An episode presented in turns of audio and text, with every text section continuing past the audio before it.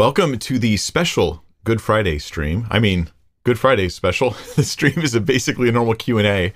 Our first question for today is from Glenn Lawrence who asks, "What is your opinion on how feminism is impacting the modern church?" And I I definitely have some some opinions on this. I think it's actually a very deeply concerning impact, but we have to start by defining feminism. Um, this is actually a really big deal. Uh, I actually posted on Twitter, and you guys can go to my Twitter if you want to. It's it's Mike Winger II. That's my at Mike Winger II Twitter thing, and you can see all the responses. I, I said, "Hey, how do you define feminism?" And what's interesting is in all these responses, almost nobody actually defines feminism, but they do describe how they think it's affecting the world or, or themselves in both positive and negative ways. So let me just start by saying this. Um, I'm not on the fence on the topic, but I want to avoid confusion on the topic. There was a um, college professor who, or uh, maybe a high school professor, I, had a student come and tell me, I don't remember whether they were in high school or college, that the teacher, um, I think it was high school. Yeah. I think it was, I think it was Downey High School. Anyways, I could be wrong. This is a while back. Uh, the teacher says to the students, uh, "Raise your hand if you're a feminist." And the students kind of scattered. Some raised their hands, some didn't. And then the teacher said, "Hey, raise your hand if you think that women should have equal pay for equal work as men do." And everybody raised their hand. And then the teacher turns to them and says, "You're all feminists." So the teacher here in this case defines feminism as women should have equal pay for equal work. Important that we had that qualifier there.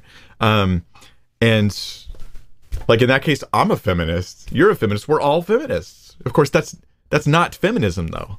That's not what feminism actually is. But it's what it is to somebody. And so when I talk about the harmful effects of feminism on the church, here we are, question one. There's our counter going up. Um, someone could think I'm talking about how women shouldn't get equal pay for equal work. it's like, oh, this is that's confusion. Someone else said they they they loved feminism because it allowed them to go to university and get a career and have a career. Um, and I thought, okay, so they see feminism is the thing that opens the doors for opportunities for me to pursue a career I want. And there may be an impact that's related to feminism there, but that's not what feminism actually is, certainly in the modern sense. So there's been if you count them, there's been approximately four waves of feminism, and we're going to talk about how this affects a biblical worldview in a second. Um, I'm not going to give you a whole overview of all feminism, just briefly here, right? The first wave of feminism ended about 1920-ish, and it ends with suffrage, the right to vote. And then you have the second wave of feminism that hits in the 50s to the 70s, approximately, and, and then you have, and and the, now there's other issues that are being considered, right? It, it's not just, in fact, some of the second wave feminists the the original first wave feminists would would argue with each other probably and disagree on what their actual principles and beliefs and standards are. Then you have third wave, which extends feminism quote beyond. And, uh, I, who am I quoting? Just someone who was talking about feminism beyond white middle class American women's concerns. And now you have, in my opinion, where feminism in, starts uh, incorporating intersectionality and critical theory and that sort of thing. And this is where it starts turning into something or it starts revealing that it's something different than what a lot of people think when they say, I'm a feminist. Um, then there's fourth wave feminism, which literally right now it is a genuine live debate in feminism. What is a woman in the first place? Should we def- should we say that a woman is you know associated with biological gender, or should we just say it's purely a social construct? I read an article in prep for this question uh, from Stanford Encyclopedia of Philosophy. Okay, this is a very prestigious, very well respected source and in it they they go through feminism's definition of of a woman and how it's just a live debate. We're not really sure exactly how we define it in this in the feminist movement at this point. And this is because old feminists and new feminists aren't in agreement exactly. And new feminists it seems are the ones winning out it seems to me, and that is a problem.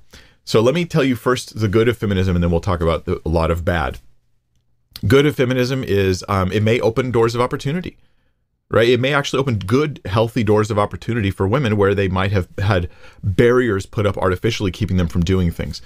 Um, doesn't mean that every opportunity is a good opportunity for a woman.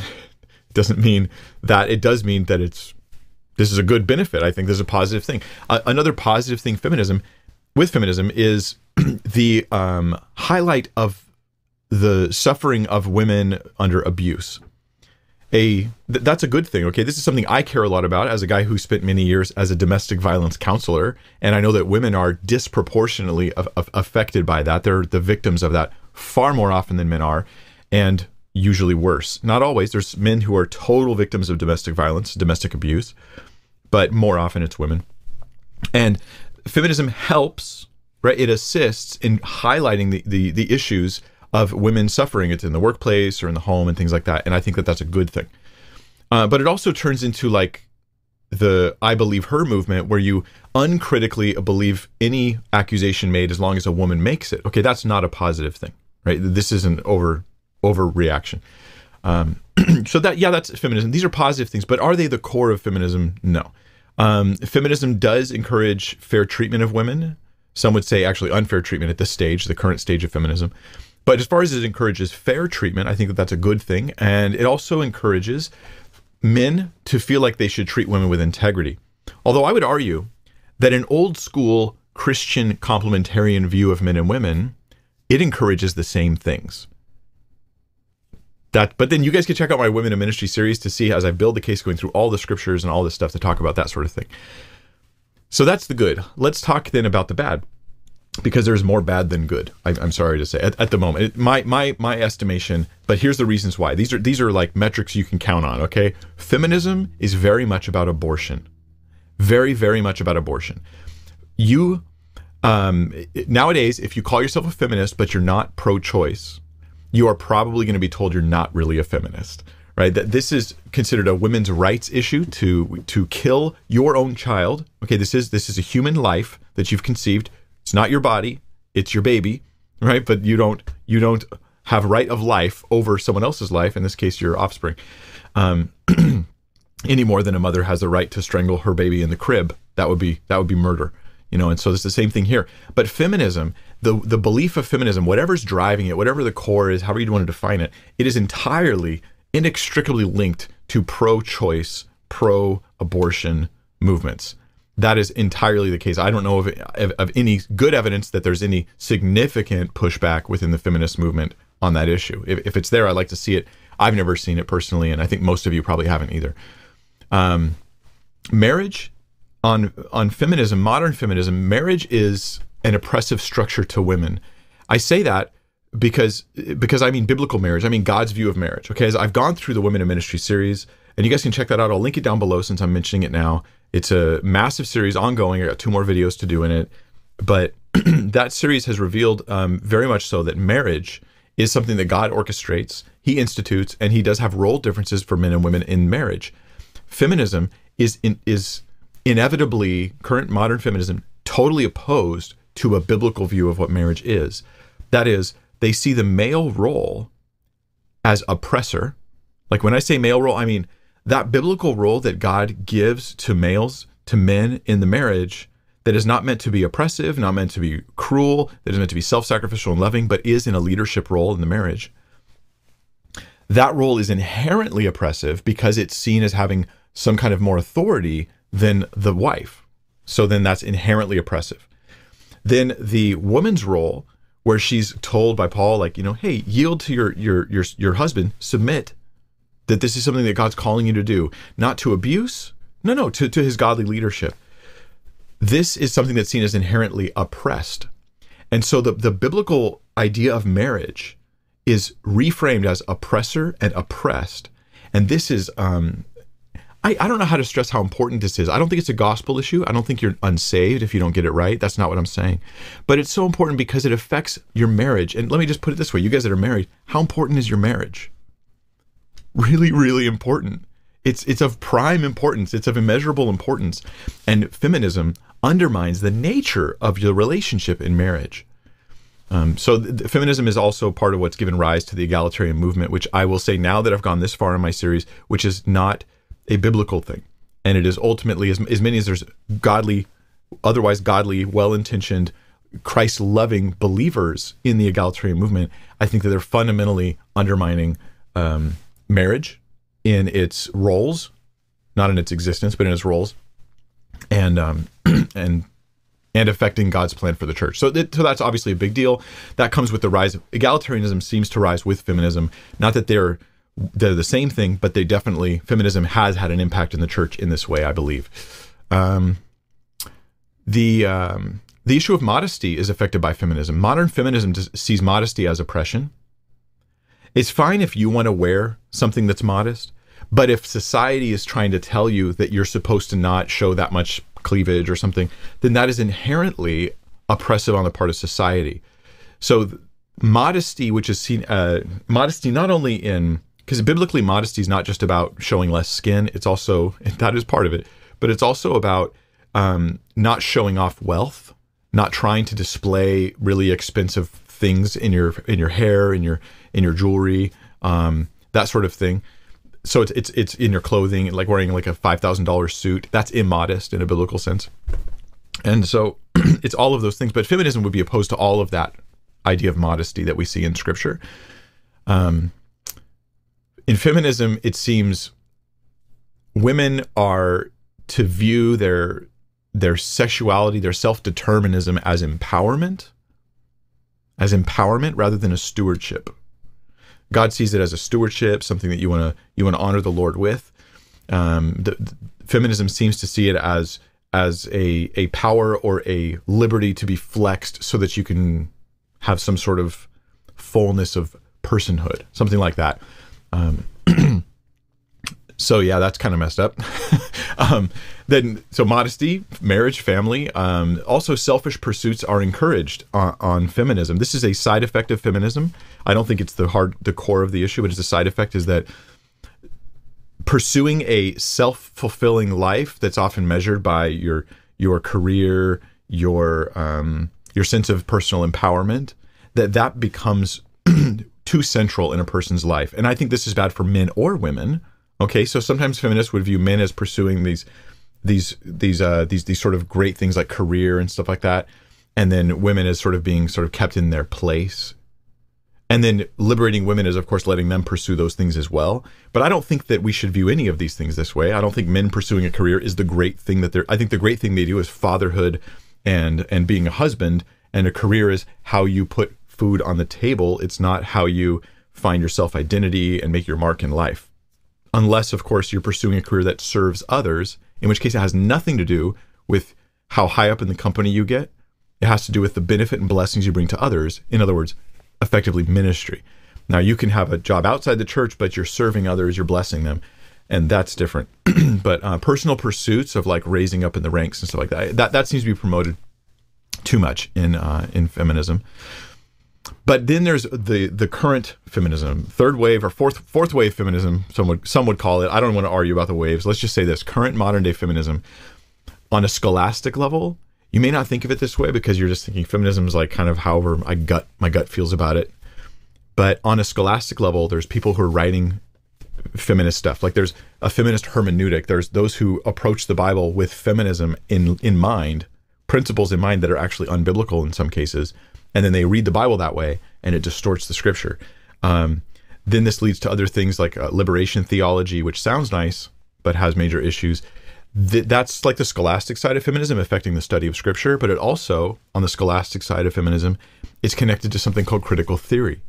Critical theory, you've probably heard of critical race theory this idea of putting people into classes of oppressor and oppressed but this it goes much farther than that feminism is is linked at the roots, at the core, to critical theory in its different branches. So that means that feminists nowadays are becoming op- opposed to what they call heteronormativity, uh, opposed to um, old school gender ideology, and they want modern gender ideology. So then they're supporting homosexual acts and lifestyles and the approval um, and endorsing of homosexual relationships.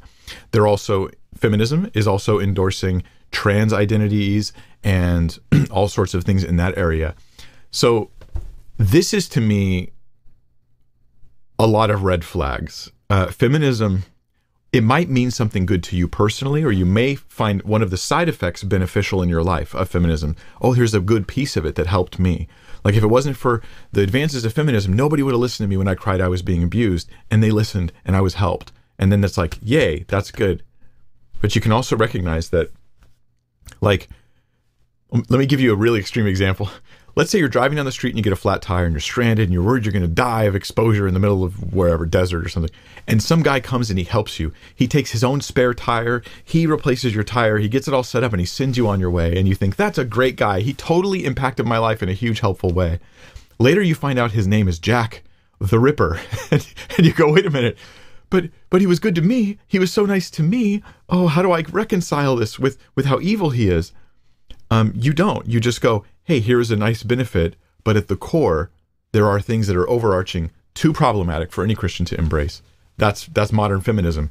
And you're welcome to dig it up more on your own. That's just some of my thoughts on this. I think that that um, everything I've shared is things that uh, why I well I could get into them in more detail.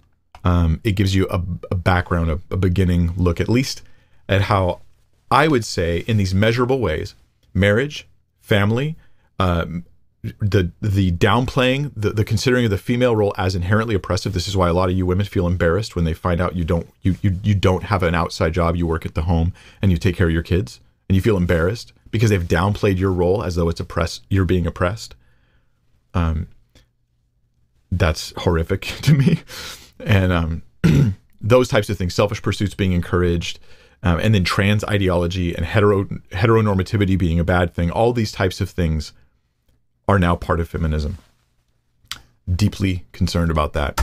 Let's go to the next question. This is from um, Anonymous. It says, Mike, I'm greatly blessed by Christ through you. Uh, thank you. I'm encouraged to hear that. Uh, praise God for your ministry. What are your thoughts on the necessity to be ordained into ministry? Can I turn my home study into a church? Um, I think that being ordained into ministry is not necessary. You said necessity. I'll just be careful to point out that word you used necessity. Is it necessary that you're ordained to do ministry? I don't think so. Is it good? Yes. Is it healthy? Yes. Is it is it an ideal to aspire to? Absolutely. Those things are all true. Um, but we do have lots of examples in Scripture. Uh, well, we have examples that go both ways. So Paul um, he was or he was ordained. I mean, ultimately by the Lord directly. Nobody ordained him. It was the church who found out afterwards. So he could be an example of someone who's like, "Who ordained you, Paul?" And he's like, "Jesus." and imagine if you said this to someone in your your local community, like, "God just called me to do this. I'm doing it." Um, they might think you're being arrogant, but I'm saying it's at least possible that that is in fact the case. Um, but then Paul did not normally go around and just tell people ordination is not important. He laid hands on people. He gave rules about who could be an el- who, who could be an elder, and he used the term laying hands. You know, do not lay hands on that person uh, too quickly. Um, you know, if they're a novice, because then they could be puffed up and fall into the condemnation of the devil. This is what he, he writes to Timothy. So, so laying on hands is the norm, the normal way of doing things. Um, ordaining and and having them approved and going through like that that process is the normal way. I'd say it's very healthy because there are those who don't realize that their own desire to be an elder, to be a pastor, to be a ministry is a pride and blindness issue. And I'm not saying everybody's like, no, no. I'm just saying I have met people who are like this, where a guy uh, comes up and goes, first time he's at the church, goes to the pastor and he says, Hey, I'd like to teach. I mean, I'm called to be a pastor too. I'm called to be a teacher too. And there's like all these red flags that are very obvious to everybody else about the about the person. And you're like, oh, like maybe you need to at least attend the church a little more first. We don't even know who you are. You're just sort of self-appointing your, yourself here. That does happen, so that's a concern. Um, can you turn your home study into a church? I think yes, you can. In this case, I would say that in if you're sort of outside the umbrella of a larger church organization because you have a home study and you're just not really connected to another another church, then you would look to the people in the church to be the ones who affirm you as the leader. And you'd say, "Hey, you know, are you guys are you guys sensing this call? And you have a really honest conversation about it. You know, here's the, the call I think God is is is showing I have in my life. Here's the thing I'd like to do. Do you think I'm qualified for this position? Do you have any questions? And you'd seek for at least that affirmation from the people so that you're not just a guy rogue. Anyway, I hope that those are some things that help. Uh, let's go to the question three. The illustration corner says, "Hi, Pastor Mike. We uh, will we be taken to heaven during the second coming?"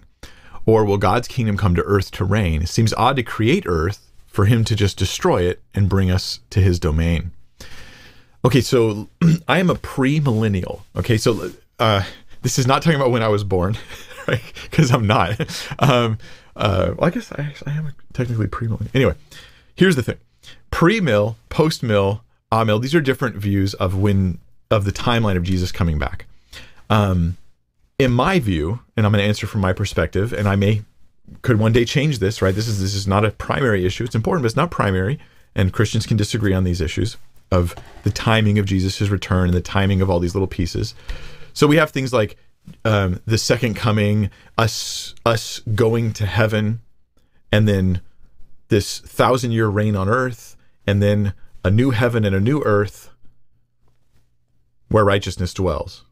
This is my overview. Maybe help answer the question. My overview for how I understand things, and I think as a generally pre premillennial people like myself will have this perspective. And this is not a brand new view. Uh, there were premills back in the day. Um, Papias um, is said to have been a premill. This guy was like second century.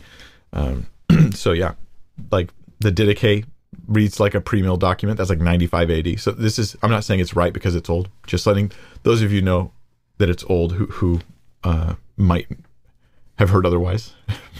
Anyways, so the pre-mill position would say this: um, Jesus is his second coming happens, and he brings raise. You know, at, at some point here, i am going to avoid the issue of the rapture here, wherever you put that. Um, he raises the the dead to life, who are in Christ. He brings those who who who are are following around the world together, and they live in a Christ ruled world for a thousand years. This world, this same world, just ruled by Jesus for a thousand years. After that thousand years is over, now whether you take that to be exactly a thousand, literally a thousand, let's just say a thousand years in some reasonable sense. After that thousand years is over, then there's the final judgment. Okay, so that the the the unsaved dead are raised so that they can be judged. Everybody stands before God, and then the world, heaven, earth, everything is remade. Right? It's destroyed and remade. Um, kind of like uh, when you send stuff to a recycle place and it recycles it, completely breaks it down and then makes it something new. Um, there's some debate as to whether God gets rid of the universe and everything in it and then makes a new one, or if he sort of reworks everything that currently exists. I don't know. I don't know how to answer that kind of question. Um, it's interesting, but at any rate, a new heaven and new earth show up wherein righteousness dwells, and then we are with Jesus on that new earth where heaven and earth meet. This is not like Jesus ruling in the current earth. This is a new earth that's probably better in a lot of ways, and we're physically on that earth with Jesus physically right, and spiritually. There's the New Jerusalem where heaven and earth now meet. That's what the New Jerusalem means in in in many ways in the book of Revelation.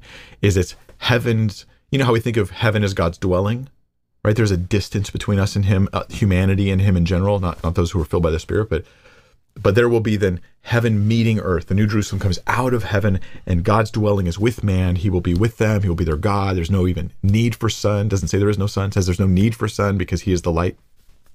So His presence will be so present that it will light the place up. So that, that to answer your question, you said, will we be taken to heaven during the second coming, or will God's kingdom come to earth to reign? His kingdom will come to earth to reign. Here's the here's where will we be taken to heaven during the second coming comes in. Those who die now, I believe, are already in God's presence, waiting for their new bodies, um, being comforted by the Lord. To they're absent from the body, they are present with the Lord, just like Paul was hopeful would happen to him. And the um, the question is, if you put the rapture at the beginning of the tribulation, then you have the saints up with in, in heaven with Jesus during that seven year period. If you put, and this is only for premills, even is there a debate about when this happens. But if you believe that, the, if you and if you believe the tribulation is like a literal seven years, um, if you put the rapture in the middle of the middle of the tribulation, that seven years, then you have us in heaven with the Lord until the second coming, when we come with Him and we have new bodies and everything. And then if you put the rapture at the time of the second coming, then we don't really spend time in heaven those who are alive when Christ returns, we just get transformed and we live right away on the new, um, in the new kingdom of not the new heaven and earth, but the new kingdom, thousand year reign. I've probably confused some of you guys. I have a I have a video on uh, I think it's four different views, Christian views of Revelation, and I go over kind of big picture some of these differences. I hope I didn't cause more confusion with that answer. I'll link that video down below. My video on different views of Revelation, things that Christians can debate on. Only one of them is totally heretical, and I talk about that as well. Um, Question number four. Javier G says, I was wondering if a couple is married and one of them is seeking an unbiblical divorce, does that give them the right to start dating other people before the divorce is finalized? No. I mean, put it this way. Let me put let me put your question back to you a little different way. Um, I'm married to my wife and she wants to separate from me, which is so bad, right? Because she's separating, divorcing from me in a, without justification in an unbiblical way, and we belong together. So because what she's doing is so bad and we belong together, I'm going to start dating this girl over here. I'd say that even the desire to do this shows there's something really wrong going on, and the person should really seek some counseling. It doesn't have to be a pastor. It could just be somebody who's a believer, who's committed to biblical truth, who can help them work through some of these complicated emotions. Because I'll tell you what, when you're going through that kind of craziness, like your spouse is divorcing you, feels like your life is being ripped into pieces you need people to be the anchor for you and to help you during those times. And you need those to be people who A, care about you, and B, won't affirm you in everything you do. So they have to care about you so that they don't just disregard you and set you aside and, and, and have no compassion for the things you're going through, but they have to not affirm you in everything you do because you're going to be you're in turmoil you're in a dangerous time you know when we're in a lot of stress we think of wild things to do that are not always healthy and wise and somebody who loves the Lord is going to be there to care about you, but also say, hey, you need to slow down. This is a bad idea. Do this instead. And yeah, um, I can't think of any way to answer that your question other than a big no. You said, I was wondering if a couple is married and one of them is seeking an unbiblical divorce, does that give them the right to start dating other people before the divorce is finalized? No. No. They need to redouble their affection to their spouse and seek every way they can to reconcile. The divorce isn't finalized, especially especially now. Like, seek that. Uh, start listening again. Here's the advice I would give to most couples who are experiencing major problems without knowing the details of their individual issues. Is chances are the stuff your spouse has been complaining about for a long time. Some of it's probably true, and you've stopped listening, and that's probably true on both sides. And that would be a starting point for a lot of people in my opinion, just based on some practical experiences with different couples. All right, we'll go to question five, and we got all 20 questions for today, so I'm fully questioned out. Um, but here we go. This is from Magma Melon, who says, Hi, Mike. I love the work you do. Thank you very much.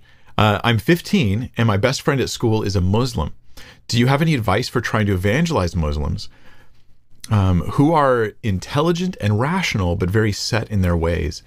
So I think here's good advice for evangelizing anybody who's committed to a religious belief system is to learn about their belief system so that you can under, you can understand them, they can understand you, but also you could leverage the the, the things that they hold to in, in ways that lead them to Jesus Christ. And so some examples could be that in, in Islam, Jesus is considered a prophet. So this is different than in, in some other religions um, where Jesus would be considered like a, a threat, right? Jesus is a prophet in Islam. And so there's like an open door there. It's like, let me talk about Jesus. He, you say he's a prophet. Let's look at his words. There are places in um, in um, Islamic writings, I think it's in the Quran, that says that the um, oh man, I'm, I'm trying to remember the terminology. The terminology here really matters, specifically the terminology. Um, but it speaks about the, the, the New Testament as being God's word. Um, oh man, you know, for this, I, I should be careful. I, I don't want to say this wrong because it gets into a whole debate, and I, I don't want to launch you, Magma Melon, into a debate with with fuzzy information. But you can study what the Quran says about the Bible, and you can use this as a bridge to understanding the Bible more. Um, helping them understand the Bible more, like helping them see the value of the scriptures. But Muslims are also taught that the Bible is very corrupt. Okay, so it's not necessarily in the Quran, right? But they're taught they have to teach this. They have to be taught that the Bible is corrupt because the Bible totally refutes, as it stands, refutes Islam in a lot of different ways. Um, Islam teaches that that Jesus was never even put on the cross. He wasn't crucified. He didn't die. Now you could say, hey, let's look at historians. Um, historians actually would say that um, Jesus' death by crucifixion under Romans like Pontius Pilate, it is one of the most certain facts of history. Think about that. Not only does the Bible say it happened that way, it seems to be one of the most certain facts of history. Muhammad, who came over 400 years later, he wrote down it didn't happen that way. Why would I believe that? Why would I believe that? Because that same author says that the New Testament here is is God's word. So they go, oh, it's been corrupted, but they can't actually point to the. This is where it gets beyond probably a normal 15 year old at least. You know, they can't actually point to the textual corruption in the actual documents we have that represent our New Testament. They can't point to the corruption. There's there's no textual critic I've ever heard of on the planet who would suggest that the New Testament there there was ever a version of the New Testament that didn't have the crucifixion of Jesus and his resurrection. Uh, these are these are not debatable things as far as textual corruption is concerned. So things to think about. But with your friend, um, man, uh, yeah, learn more about Islam. Do some googling on this. Islam's not my not my area of focus. I haven't spent as much time on it as I have on other things. Um, David Wood has done a lot on Islam. You can type David Wood Islam, but it's very snarky. I wouldn't I wouldn't approach your friend with the same snark. You could you could, however, learn some facts that might help you in witnessing to them. Um, uh, what was the other thing I was going to tell you? um, be aware of their heart. Um, at, at the end of it, Islam is, it, it, doesn't really teach that God is love the way Christianity does. Um, and so they have a, a different view of God. They also have a view of salvation or of dealing with sins that amounts to like, are you good enough? It's not ultimately a grace based like Jesus. So you don't have the goodness of God ultimately and his love, and you don't have the incredible grace of Jesus. So recognize that your friend's heart, in a sense, is probably crying out for those things. So yeah, um, man, I wish I could give you more advice, Magma Melon, but I, I need to do more on Islam for my own sake in this regard. Yeah. The other, other thing I would actually encourage you to do, uh, I'll add to this, is actually to read the Quran. Um, I know some of you guys are like, don't tell her read the Quran. But here's why. There's nothing in the Quran that's going to convince you to be Muslim. Okay, it's not that kind of book. Um, it's very difficult to read. It's organized oddly. So the so the opening chapters of the Quran are the longest ones, and it's for the most part the book is organized longest chapter to shortest. Imagine if you did this with like the with the books of the Bible. I'm going to organize them eh, longest book to shortest book. You know, and you've got like Jude and like uh, Amos, uh, Obadiah. You know, you've got like these short books at the end, and then you have these really long. But then it would be so disjointed. Well, the Quran's like that, except the Quran's not even books, it's just chapters. So the chapters are like in different chronological orders. It's very difficult to figure out what's going on. But as you read it, it will be obvious to you that it's a very human human book. So there's a, there's a part in there where Muhammad writes, as you're reading the Quran, you'll see it. Muhammad writes that, um, oh yeah, you guys asking? I, my finger, um, I smashed it. That's all. I smashed it. You should have seen it like a week ago. It was like all blue. the whole finger was. So I smashed it here. I got a little bit of a blood blister here. There you go. Uh, no big deal. I'm super manly, so I didn't even feel it. Okay, so what was I saying?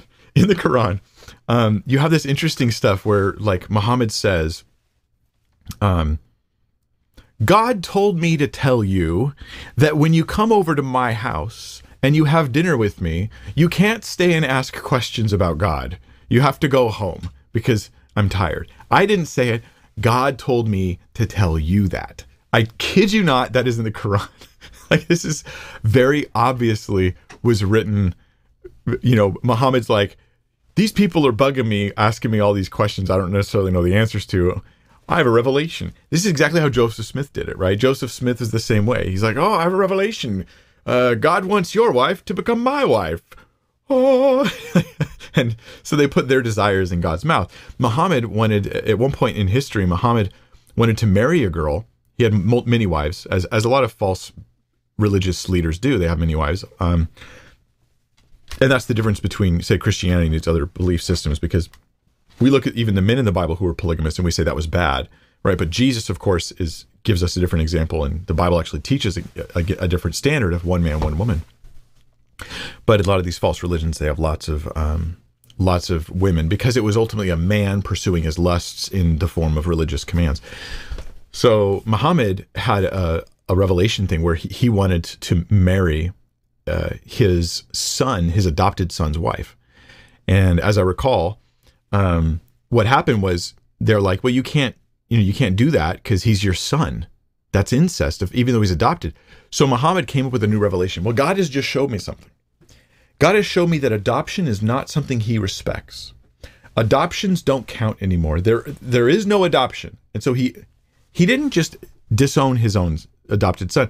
He abolished adoption. There are countries, Muslim influenced countries now where adoption's not allowed because Muhammad wanted to sleep with this girl who was married to his uh, his adopted son. Those are things that you might be able to bring up and appeal to them to sort of realize the difference between Jesus and Muhammad. Um, I feel like I feel like my answers to you is, is only like thirty percent helpful. So I hope there's something there that you find useful. There's a lot more as you study it. You'll learn. Wesleyan wannabe says, looking at Ephesians 5:31, should a Christian man move out of his parents' house before trying to date to prove they can provide an income and a house? Ephesians 5:31. Here's the text. Therefore a man shall leave his father and mother and hold fast to his wife and the two shall become one flesh. Okay, so this is a quote from Genesis that a, a man will leave his father and mother. Um, is it a statement that applies? Okay, it's it's not directly about moving out of your house before you start dating. Um, I think, okay, let me tell you what I think it is about, and then we'll try to apply it to the question you have. So I, I think what this is about is um, the, the, the man's leaving one family and he's starting a new family. And his allegiance and his focus is on his new family. Okay, so it's, he's not about his, when there's a conflict, I'll put it this way, between the well being of his parents versus his wife and kids, he chooses his wife and kids. This is his this is his family, his primary concern now. Before that, he would need to choose his parents. Now, this doesn't mean he casts off his parents and oh, I don't have to help you. I'm married now. That's not what I'm saying. I'm just saying if there was like if there was that extreme situation. Let's say that your your your mom keeps ragging on your wife. Oh, she this and that, and she's always ragging on your wife and causing all sorts of conflict in your home because your mom is constantly ragging on your wife and you're in the middle of it. Um, in those moments, you have to say, I'm just gonna I'm gonna I'm gonna pick my wife. You can't you can't come in here and do this, mom. I'm picking my wife. And I love this. Like my mom my mom's great with this, right? She knows that not that there's things to complain about. Don't read into this more than what I'm saying. But she knows not to sit and, and complain and gripe about my wife because she knows that my allegiance is to my wife. Right. And my wife also doesn't gripe and complain about my mom, so that's the thing. Don't don't get weird about it. But you get what I'm saying. That there's an, a sense in which there's a, a leaving of uh, a leave and cleave thing, right? Leave father, mother, hold fast to wife, to become one flesh. This to me says that the the priority and the focus and the familial commitment is to is between husband and wife above that which is there between son and parents. I think that would also apply to women. Okay, women are well. It says it says the man will leave father, but doesn't say the woman has to leave father. I think that you're just you're you're you're causing trouble when you say stuff like that. But um, I think you missed the point. Does it mean that a guy has to move out of his parents' house in order to demonstrate that he has enough financial ability to take care of his, his wife? Um, that wasn't something that seems to be standard in the ancient world. This isn't something that they would have necessarily read into it. Um, you may well have stayed in your parents' home very close to the time until you got married. You might have actually still lived in in the same home. There might have been a multifamily home, and nobody I think would have looked at that and thought badly of it.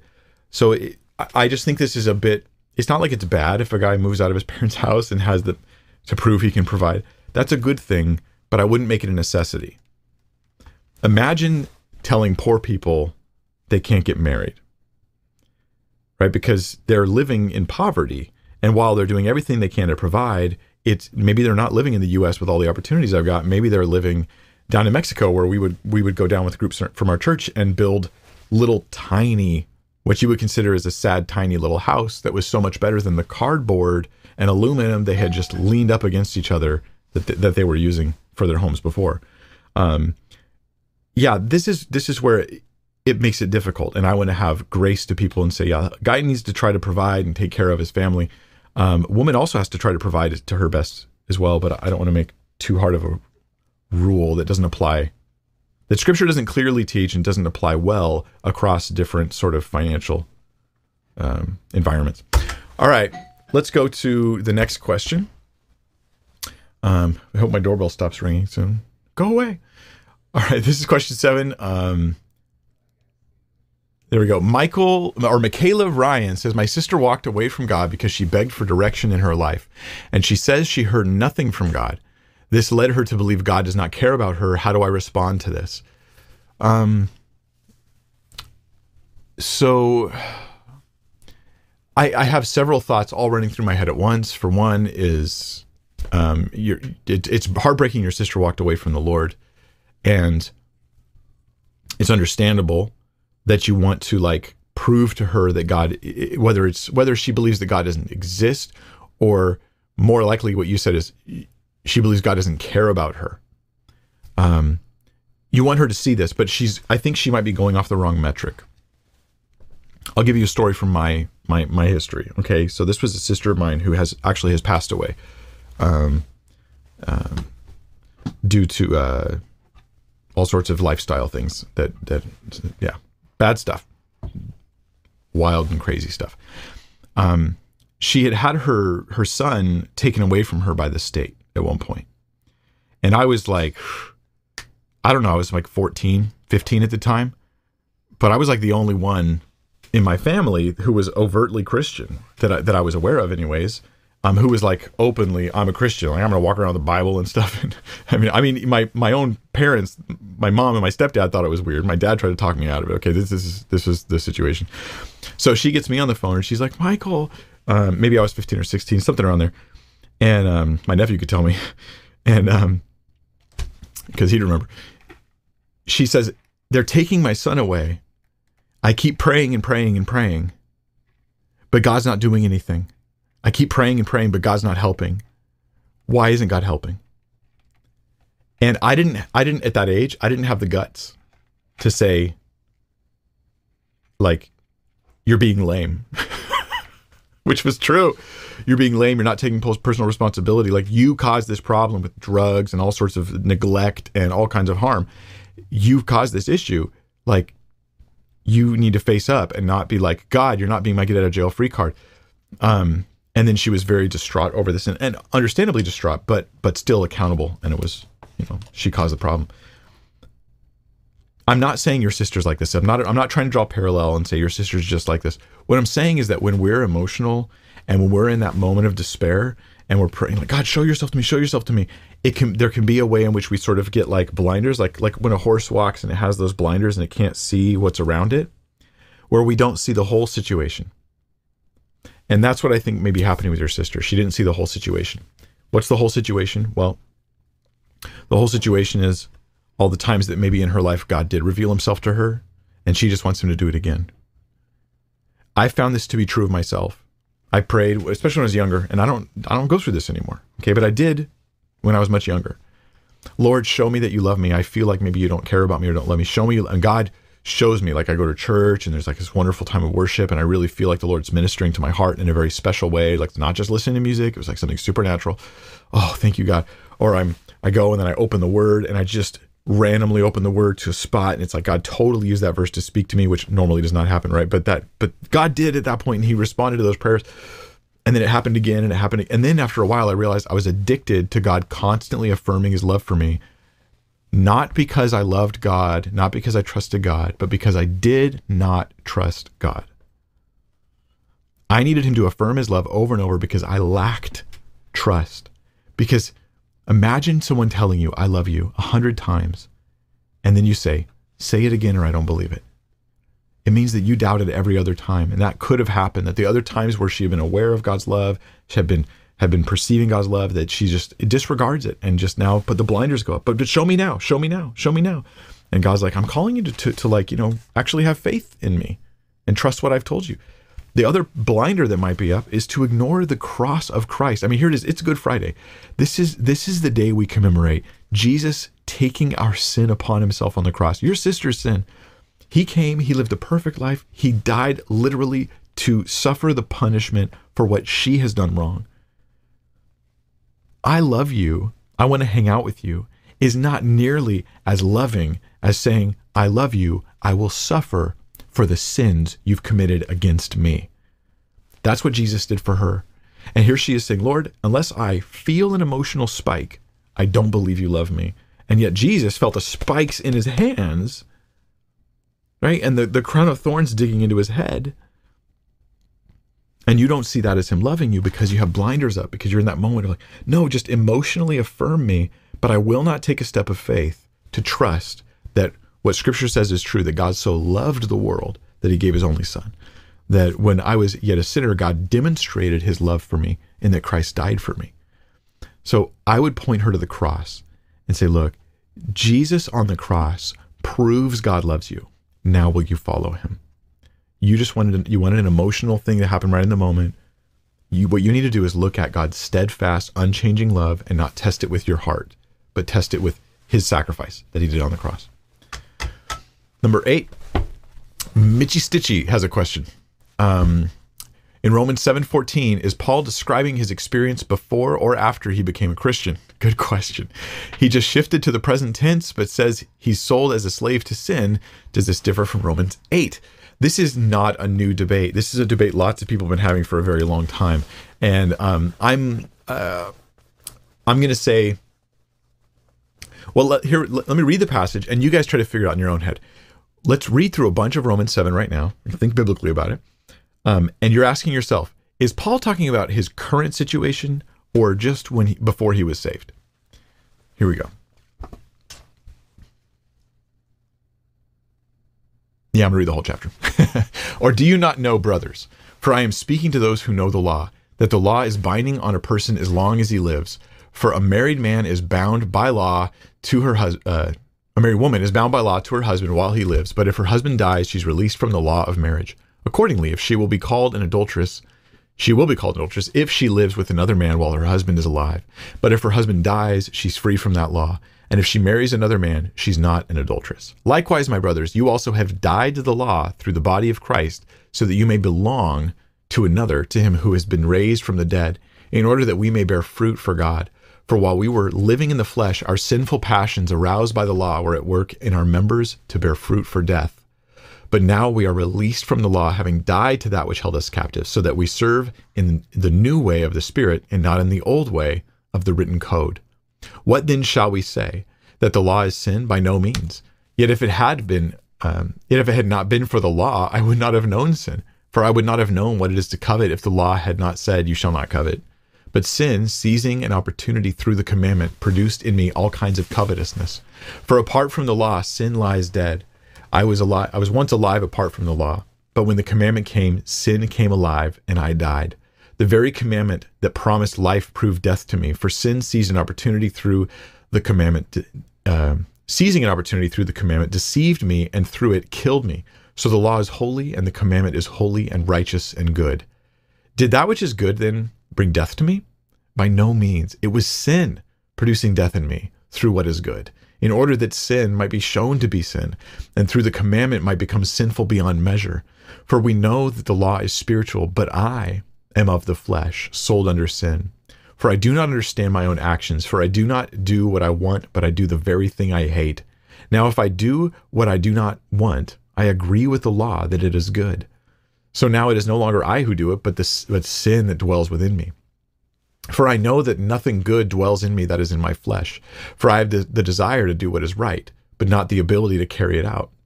For I do not do the good I want, but the evil I do not want is what I keep on doing.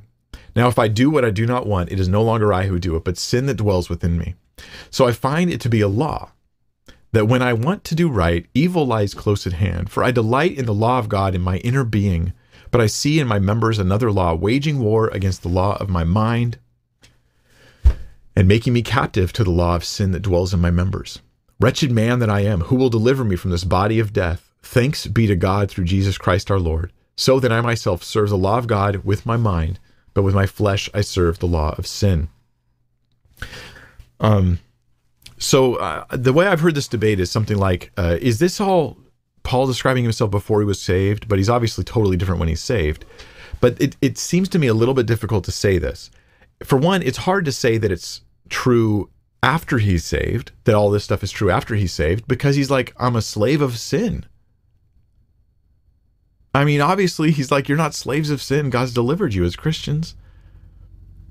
But then he says things that sound like after you're saved. He says, um, verse 22, uh, For I delight in the law of God in my inner being. You think that's how he describes the unsaved? Delighting in the law of God in his inner being? That sounds like a renewed heart, doesn't it?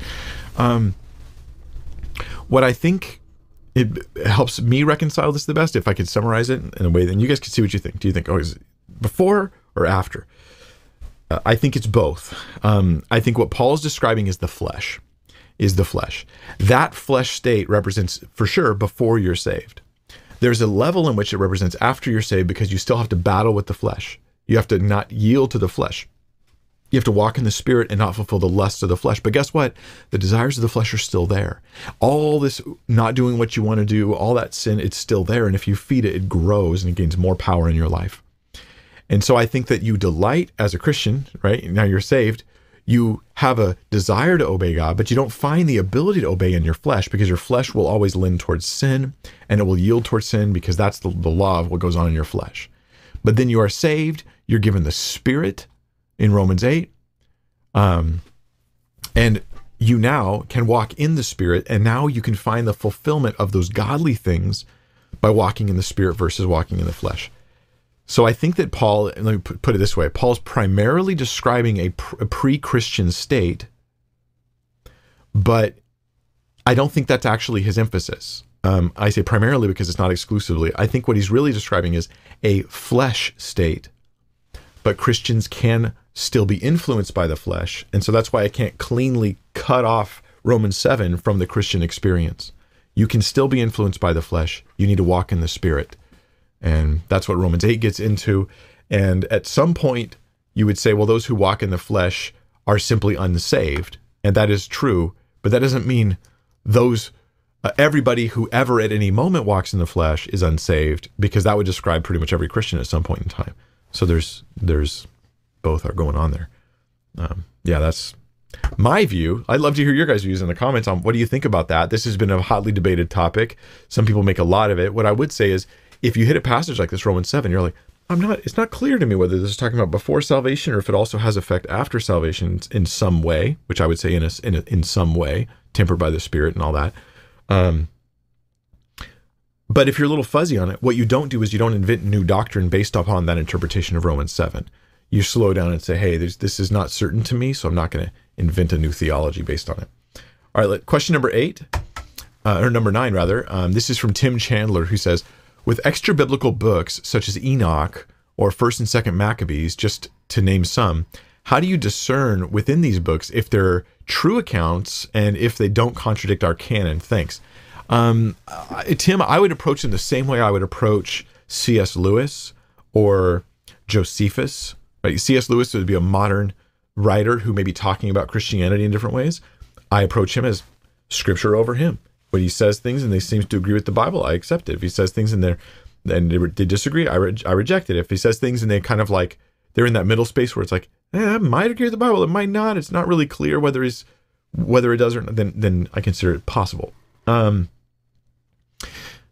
with uh, say Josephus, he, here's a first century historian, right? He's writing around the time of of Jesus, um, of of the apostles, um, and Josephus writes history, and you just read. You would read like what Enoch says, like you would anything that Josephus writes. Or like, is that accurate? Is that not accurate? You you don't weigh it based upon it being scripture and therefore trustworthy. You weigh it based upon it being everything else. so, let me give you some specifics. Um, Enoch, we say Enoch, but Enoch is actually a compilation of multiple different works, some written from very different periods, some written after the time of the New Testament. So, would I trust that as history? Mm, not so much. Not certainly not those portions. What about the older portions? Well, I would say there's a reason why it was excluded from the actual Old Testament.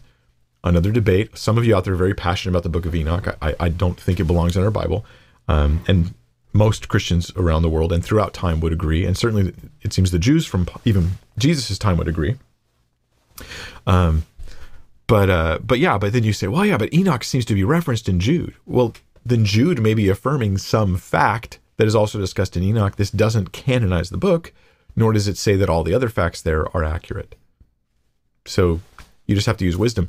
Um, first and second Maccabees, I would take as relative, uh, super interesting. By the way, this gives you details about this intertestamental period and Antiochus Epiphanes and like the the the um, consecration of the temple. We get Hanukkah. We get the, the the Jewish holiday Hanukkah from the events recorded about in those books. Um, are they 100% reliable? No. Um, do they have some odd theology things in them? Yeah, they do. But they're also super interesting historically, and they give you a backdrop to some of the events that happen between the testaments. So that's interesting too. But I, I wouldn't take Maccabees as being any more authoritative than um, my own my own commentary on stuff. Right? Like it's not authoritative. This is just I'm I'm just a, as I've said before. I'm just a normal potato, just a commentator. yeah. That's all I should say about that. All right, I'll move on. Um, yeah, you can take them. Uh, don't attach mysticism, mystical, ooh, woo woo attitudes towards Enoch or First and Second Maccabees. That's where it goes wrong. Uh, number 10. Jay Towles says, Hey, Pastor Mike, in 1 Corinthians 2 8, is Paul referring to earthly rulers or spiritual rulers, as he does in Ephesians 6 12? First Corinthians 2 8. The Ephesians passage, he talks about um, we wrestle not against flesh and blood, but against principalities and powers and spiritual. Uh, what's the term? Realms. Well, let's look at it real quick. Um, since I'm not going to quote it perfectly right. Ephesians six twelve. We do not wrestle against flesh and blood, but against the rulers, against the authorities, against the cosmic powers of this present darkness, against the spiritual forces of evil in the heavenly places. Um, he seems to be here talking about all kinds of spiritual things that they're dealing with. Uh, rulers here, I don't think he's talking about human ones exactly. I think he's talking about the world lies under the sway of the wicked one. Okay, so I agree with you there. I, I agree with your your question here, um, Jay Towles, that Ephesians six is talking about spiritual things there, and First Corinthians two, verse eight. None of the rulers of this age understood this, for if they had, they would not have crucified the Lord of glory. What is this talking about? Let's back up a little bit and we'll see what it is they didn't understand. Um, I'm going to back up even a little bit more. Yeah, I'll start in chapter 2, verse 1. And, oh, sorry, there you go.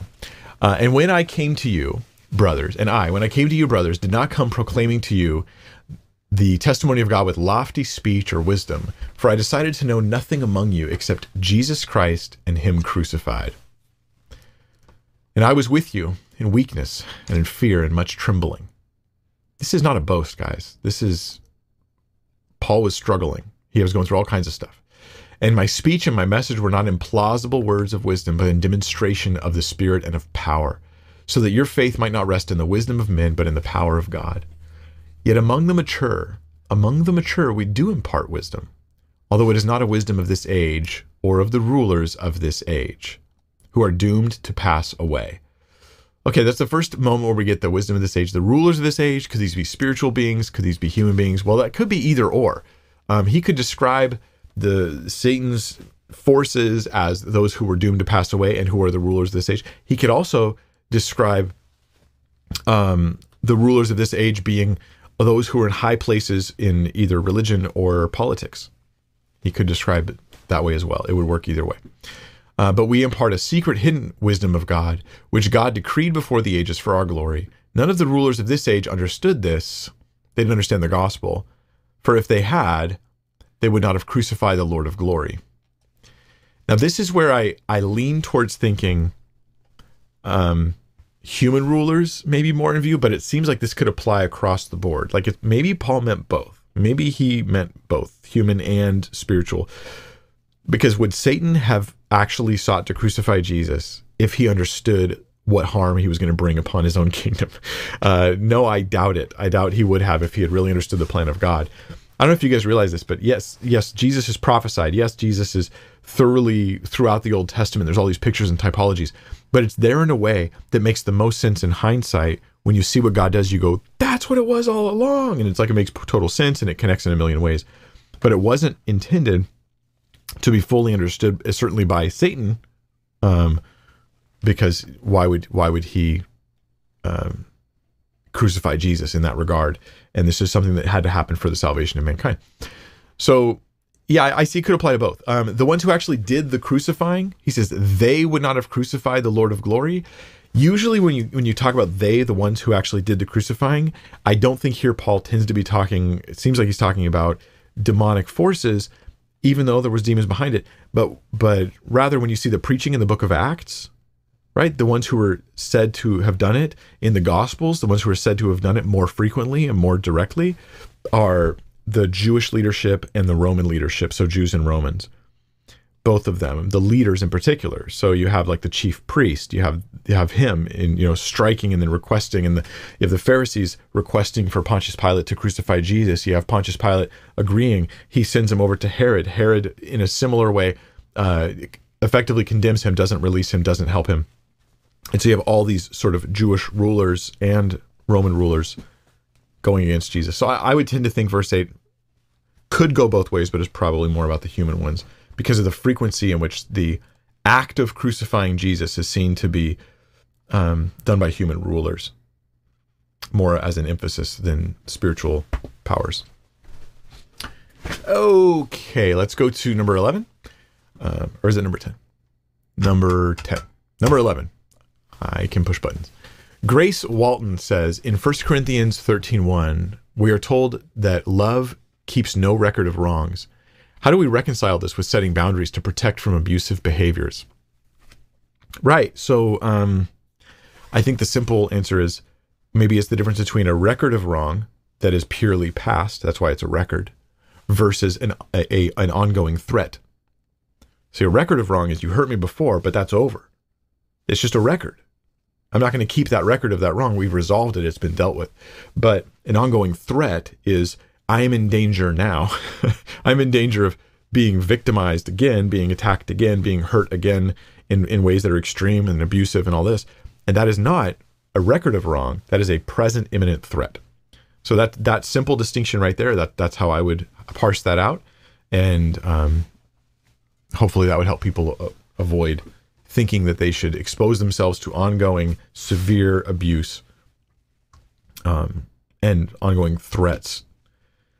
Um, this is such a hairy subject because there's always, I know there's someone listening who needs to hear that they can stand up for themselves and they can say, no, I will not submit to this kind of abuse. That's not what submission's for. And there's someone else listening who, um, what they're experiencing is all kinds of very hard relationship turmoil and they're starting to call it abuse and call it spousal abuse or parental abuse or something. And it's not exactly that. But if they call it that, they can justify rebellious attitudes. And it's like, how do I how do I speak in a way that brings liberty and freedom to this person who's being abused on this side? And how do I speak in a way that doesn't encourage um, the rebellion of someone who's over on this side, who's overplaying what they're experiencing? And I don't know how to do that. So I that's why I tend to speak slightly vaguely hoping that people will use wisdom and figure these things out um, for their own situations. Mimi Kamanda has a question. Um, what do you think about praying expectantly for a very specific gift in the Holy Spirit? I see people blessed with certain gifts teaching classes. For example, I've seen classes on how to prophesy. Uh, okay, so these are to me two different questions. Let me separate it the way it is in my head. One question Can I pray that God would give me a specific gift? Separate question What about training people how to use gifts, like a class on how to prophesy? To me, very different questions. Um, so, can you pray for specific gift? Um, it definitely seems as though you can, you are supposed to desire. So let me let me actually take you there. Um, just a second. 1 Corinthians 14 1. Let's look at what it says we're supposed to do here. Um, pursue love and earnestly desire the spiritual gifts. So this is not say pray, but I mean, can you pray for the stuff that the Bible tells you to earnestly desire? I think so. I think that's a fair thing. God's like, I, I want you to really desire spiritual gifts. Oh, can I pray for them then? You know, it's like, yeah, I think that seems like a no brainer to me. He says, especially that you may prophesy. So there's like an even a particular gift. But then he lays it out not because prophecy's the loftier gift, but because Paul cares about edifying people and he knows that of the different gifts, like say tongues, prophecy is so edifying to people that it's more it's something to desire more because it will bless people the most. And that's what he's focused on. At the end of the chapter, uh, 1439, 1 Corinthians 1439, he says, um, so my brothers earnestly desire to prophesy, says it again. And do not forbid speaking in tongues. Um, interesting thing for us to think about. don't forbid it. Uh, didn't say focus on it. He said don't forbid it also, even after offering some some things in 1 Corinthians 14 that are meant to slow down people's overuse of gifts. Um, so if anyone does not, da, da, da, yeah, earnestly desire. So I think there's there's a biblical case that I could say that like if I'm told to really desire something, then and it's a good thing like spiritual gift, why can't I pray for it? I would say yeah, you can pray for those things, and that's a good thing to even do. However, what about teaching classes on how to prophesy? I will say this is not exampled in scripture. We do have the closest thing I can think of to it personally that I'm aware of. Okay. I don't, I'm not like, I don't, it's not, it's not like I'm the Bible. Okay. My knowledge, the only thing I'm, that I'm aware of that's the closest to this kind of idea is the phrase school of the prophets in the Old Testament. School of the prophets. Um, and, um, yeah, I'm not sure if I could find it right now. Oh well. Um, I read a little bit of like some some study on what this phrase meant and who these people were, and I think that we're assuming too much. Let me just say this: I think we're assuming too much if we think that it was like a classroom on how you prophesy. First, you do this, and then you do that, and here's the things we're supposed to say, and here's the things we're not supposed to say. I don't think that's the case when I look at the New Testament, so I think you can't hang things on the phrase "school of the prophets." I think you're putting you're pushing too much there. Um, this school may or may not have even been anything like what, what people are assuming. Um, but when you go to the New Testament and you look at the nature of the spiritual gifts as they're described in the Bible, I see two things that stand out to me in relation to this idea of teaching people how to prophesy. One, prophecy is a gift. It's a gift. The nature of it being a gift, desire to prophesy, but it comes from the Lord and not from you, means that it seems futile to try to teach it to others in that fashion. Like, let me just make you all prophets. Now, this actually is the view of some groups. They will treat every Christian as though they are a prophet.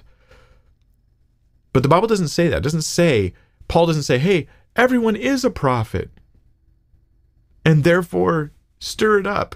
But rather, he's like, hey, desire the gifts, pray for the gifts. Yeah, but it doesn't mean that every single person is doing it now. So it just seems weird to like you enroll in a class and you're like, I'm a prophet now. Like the whole thing seems like it's it's it's moving away from the leading of the Holy Spirit and into this sort of organized, um, fabricated, man-sourced prophecy. And that's what we see in some of these movements. And like say Bethel, you see man-sourced prophecy all the time, unfortunately. And it's been a, a criticism that I've offered because they're they're shipping their their stuff out to around the world. Okay, so it's not like I'm responding to them shipping this teaching around the world, and I think that it's a problem. Um, the other thing we see in Scripture is where Paul says something like "stir up the gift that is in you." He says it to Timothy: "Stir up the gift that is in you that was you know, by the laying on the hands of the eldership." Now, was that gift prophecy? Probably not. Probably Timothy is some sort of gift of leadership and gift of of related to his ministry role in Ephesus as, as, as Paul's writing to him in First Timothy, and so he's he's like in an elder type role, um, really kind of high up elder type role, and it seems to me that that is that is the thing that he's being told to stir up. But that means that the giving of the gift is the Lord's, although I can desire, even pray for it. But this the stirring up of the gift, that's something I can do. So it's not as though I just statically sit there. Well, when God wants me to prophesy, my mouth will start moving. Like that's not what I'm suggesting. So you can stir up the gift. Now, what if somebody was like, hey, those of you who have spiritual gifts, come to this class. We're going to talk about stirring up your gifts. I wouldn't have any objection to that. We're just going to talk about stirring up the gifts. Let's let's just have a time, ten minutes of just prayer that God would use our gifts to, to glorify Him.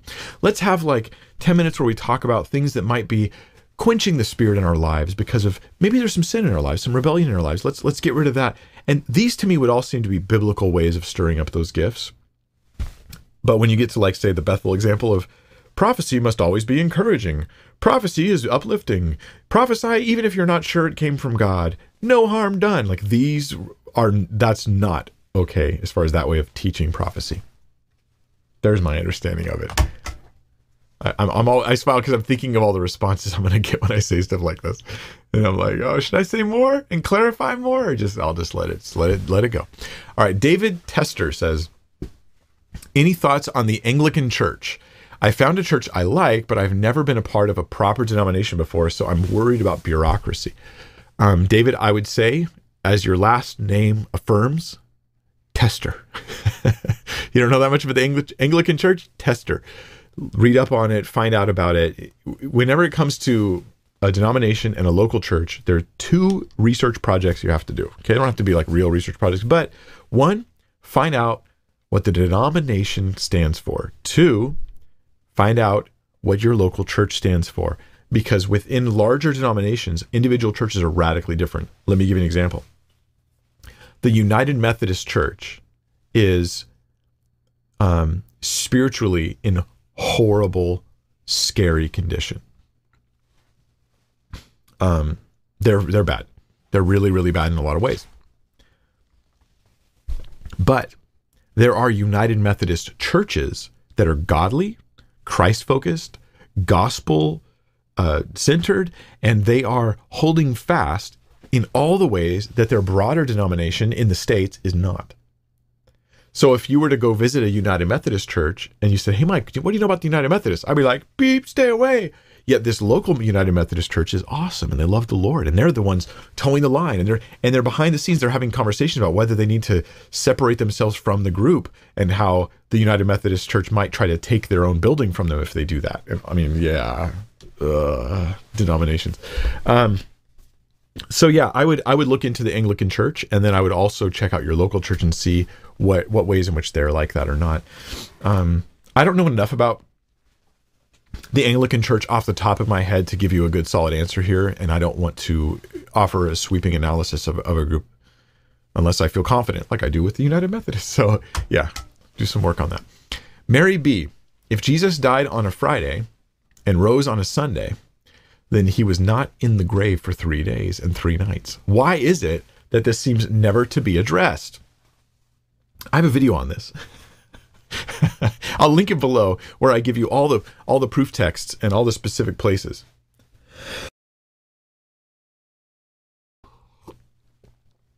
Okay, but at the moment, um,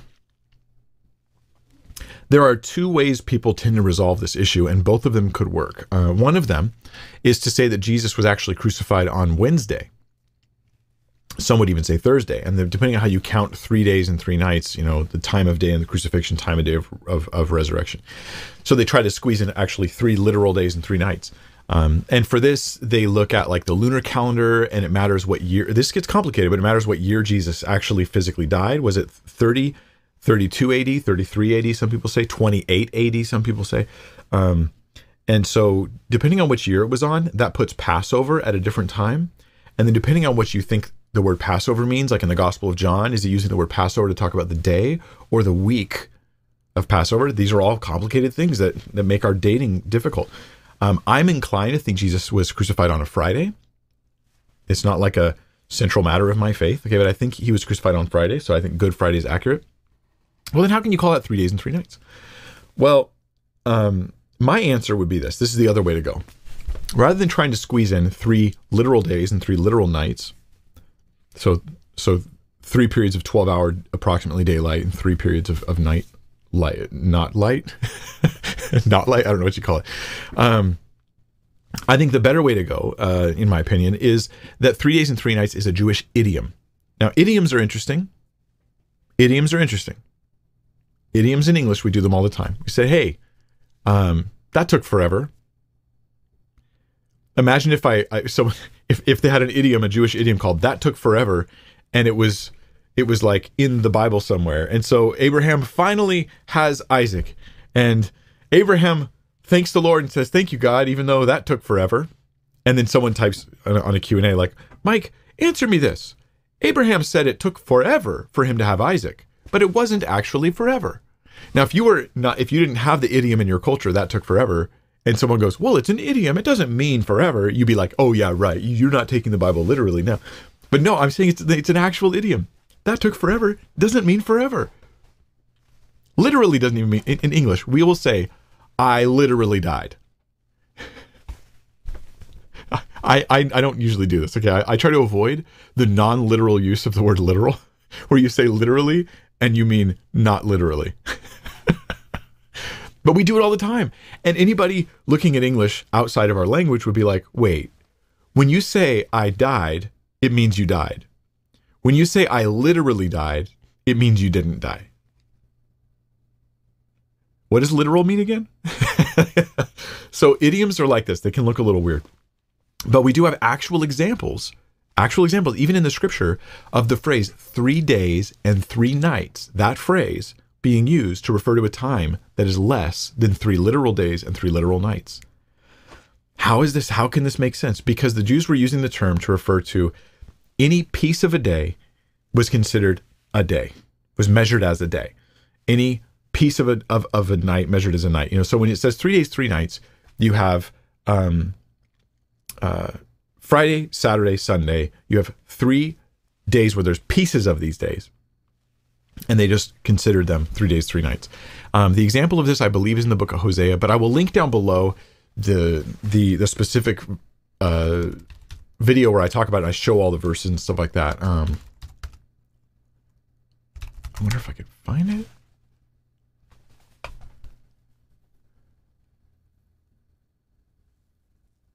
Esther's one example. I think Esther is the example, and I, and I go through it in the, in my video in more detail. But um, Esther, uh, fast for me, neither eat drink, eat nor drink for three days, night or day. Um, yeah, this is the example. Okay, so uh, Esther's like saying, "Hey, fast for me. I'm, I'm, she's going to go before the king. She might be killed for this. It's a very risky maneuver she's doing to try to save her people. And so she tells them fast. And how long are they going to fast? Three days and three nights. Okay. So Mordecai went his way. And what did he do? According to all that Esther commanded him. So that would mean they fasted for three days and three nights. So that would mean after the fast, it's got to be the fourth day. Because if you have three days and three nights of fasting, then one minute later, it's the fourth day, if you take it literally. Now it happened on the third day that Esther put her royal robes on and she stands and goes before the king. So she goes fast for three days and nights. Then on the third day, which means that three days, three nights isn't literally three days, three nights, it's an idiom for something else, um, parts of those days. Now, in the New Testament, this is parallel because Jesus is said to have been crucified uh, uh, excuse me, to crucified, and then th- you know after three days and three nights in, in, the story of Jonah that he says, as Jonah was in three days and three nights in the heart of the earth, so this in the in the whale or the fish or whatever, so son of the son of man will be. Um, then we've got statements in the New Testament that Jesus rose on the third day. Now, if Jesus was crucified, say Wednesday, Thursday, and because you want to get three full 24 hour periods, then he would have risen maybe on the fourth day. But if three days and three nights is an idiom, and it means any any piece of three days, and then he rose on the third day. Now it all harmonizes much better. So I say Friday crucifixion, Sunday resurrection. My view, and there's my reasoning, and there's a scriptural example to show that it's a real idiom. Uh, Mora Junior thirteen says, "Can you explain your understanding of theistic evolution?" I saw a video by Inspiring Philosophy and have a hard time accepting this viewpoint. So I don't know for sure what in, um, Michael Jones, that's his name. I consider him a friend. I like Michael Jones. We don't. There's actually probably a lot we disagree on that are all like secondary issues, not primary issues as Christians, and uh, which is fine. Um, but uh, so I'm I'm not. I, I've even shared some of his videos and stuff, and do share them sometimes because I find many of them very helpful. But uh, but he's like a strong. I think he's a strong evolutionist, and I'm not sure exactly what he means when he says theistic evolution. Um, but it's not an area of my focus or ex- something I've spent enough time studying to spend a lot of time talking about currently. So, um, you have a hard time accepting this viewpoint.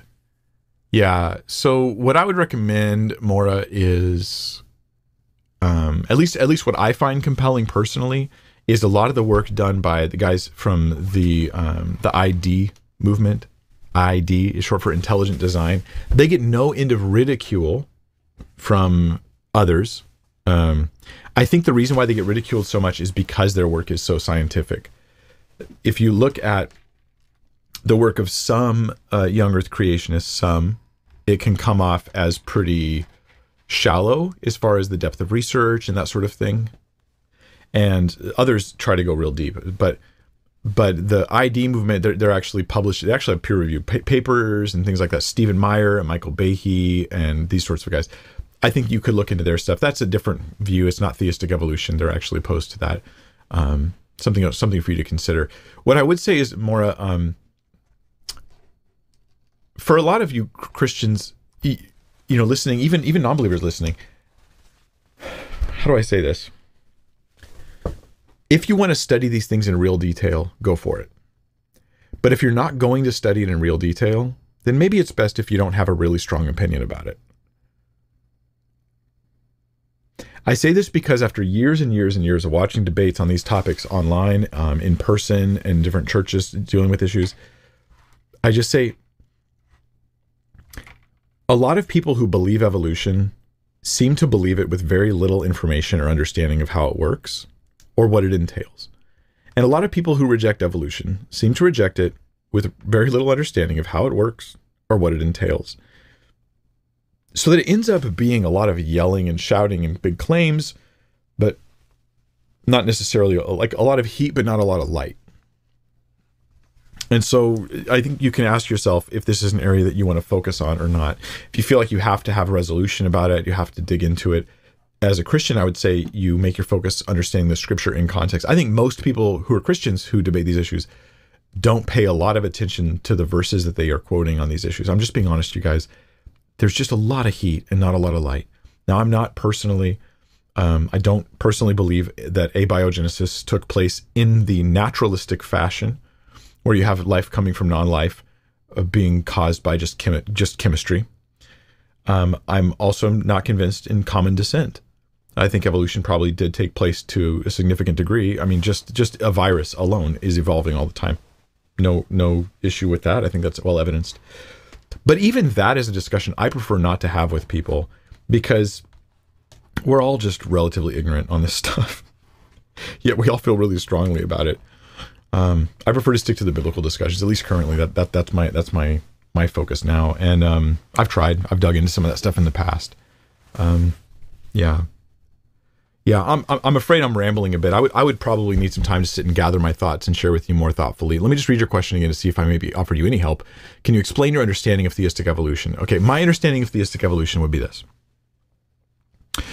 um, naturalistic non uh, naturalistic progress from at least initial life, probably possibly from non-life, starting with non-life, all the way to the full diversity of life we have today, without any sort of supernatural intervention along the way. That's how I would describe my understanding of when someone says theistic evolution. Now, in my view, if this was true, it would still be evidence for God because God would have designed such an incredible set of laws of physics and causal events from the beginning of creation that it would end up sort of dominoes rolling down the hill to cause this effect of all this diversity of life that I would say this was caused. This was not an accident. But the the theistic um, evolution perspective usually is like as I understand it. Maybe I'm wrong. Maybe maybe a theistic evolutionist. No, no, Mike. We we leave lots of room for miracles to happen along the way. That's fine. I'm sorry that I got it wrong. Um, but if you're going to say no miracles happen along the way, I think that the, then there must have been a really big miracle that happened right at the beginning.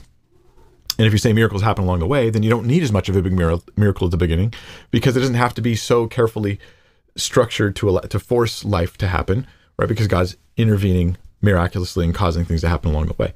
I think the fossil record doesn't seem to support I think, and I could be completely wrong, and this is why I'm not going to debate on this issue because it's just too much scientific data for me to sift through. Um, I think the fossil record doesn't seem to really support the full theory of universal common descent. So I don't go down that road.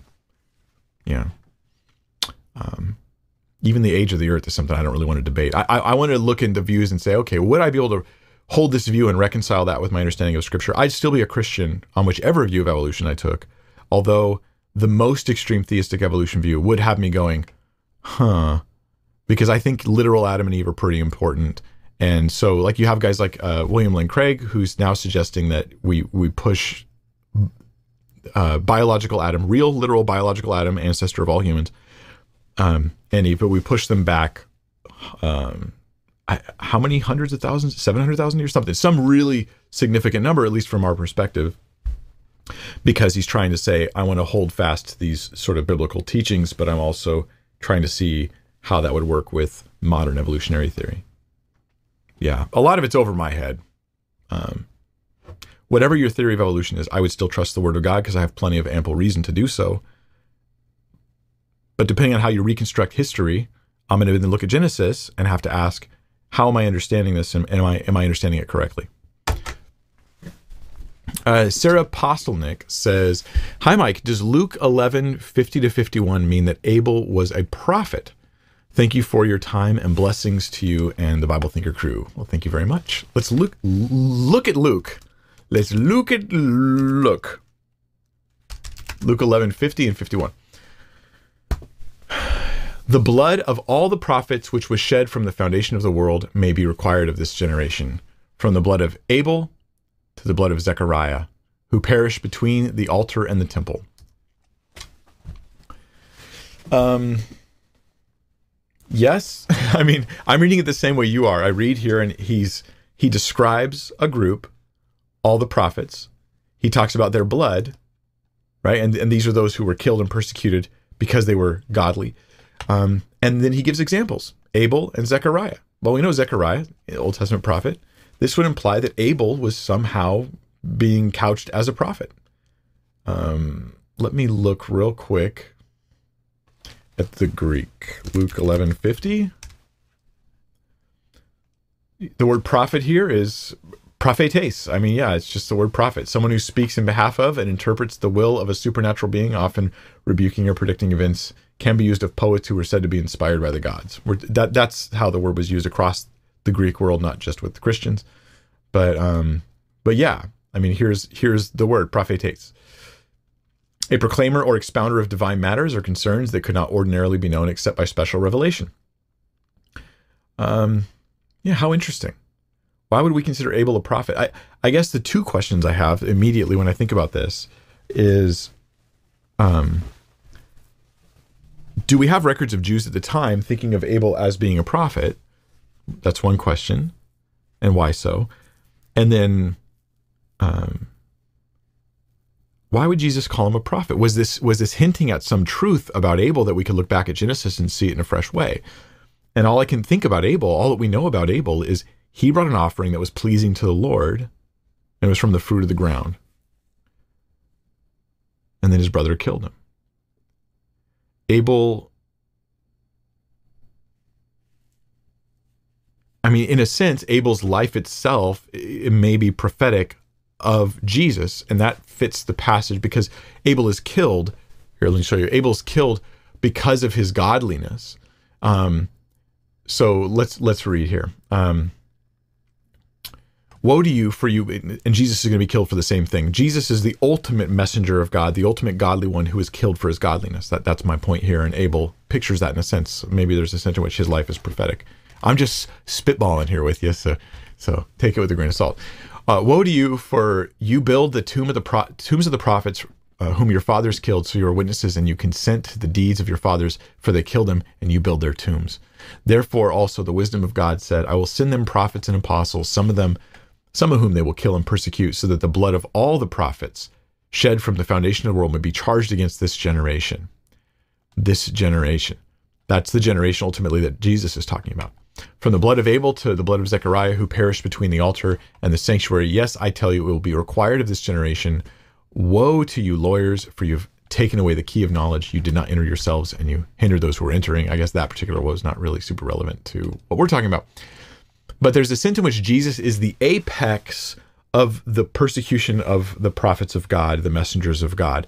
In his story, in his parable about um, the the landowner who sins uh, he's leased his vineyard and he sends his servants and they beat one and they stone one and they kill another. And then finally he goes, They'll respect my son, and they don't.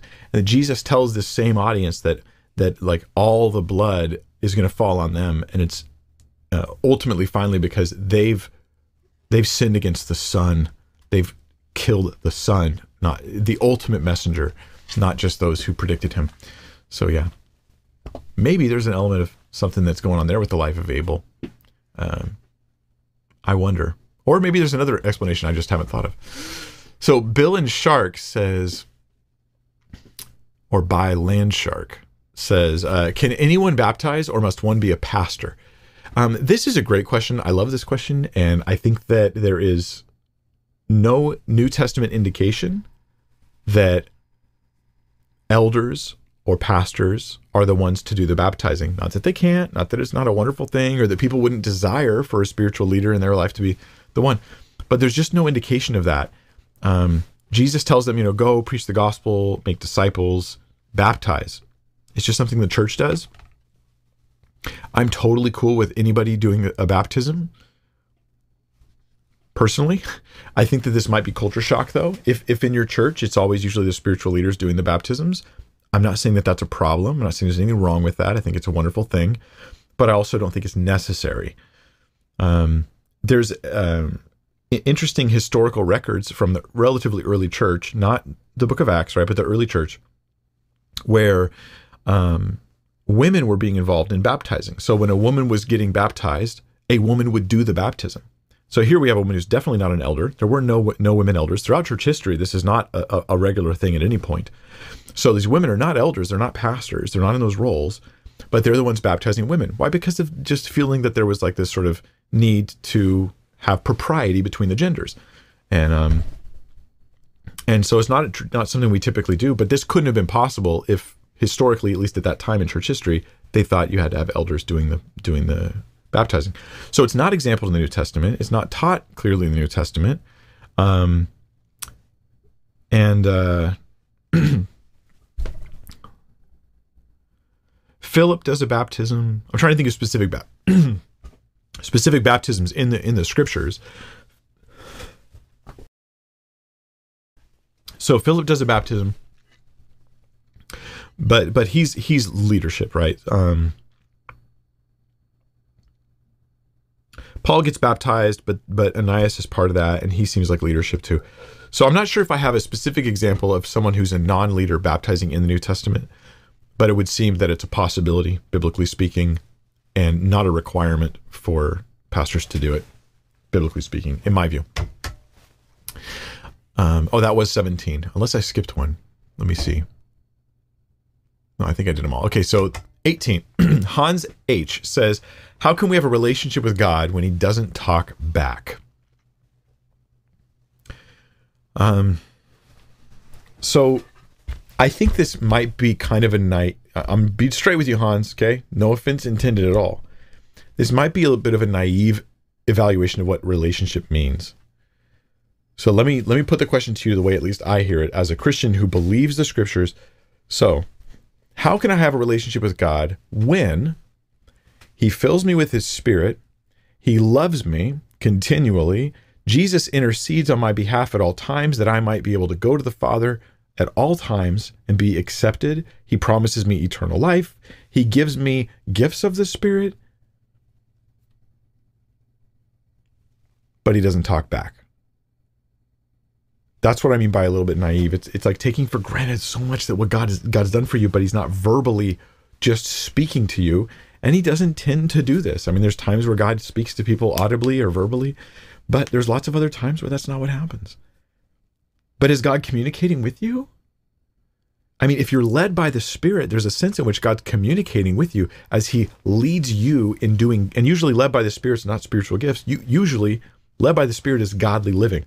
So you're someone talks cruelly to you, and you think, I should be kind and gracious to them. Is that not the leading of the Spirit in your life?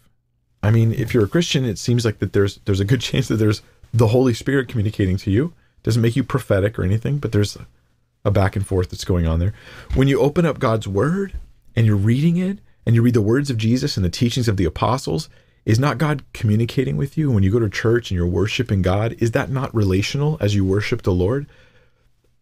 It it just says, I have all this in my relationship with God, but you're not audibly speaking to me very often, or maybe never. But I'm not going to disregard everything you're doing because of the one thing that I I'm going to say you're not doing. Um, I think that that would be unwise.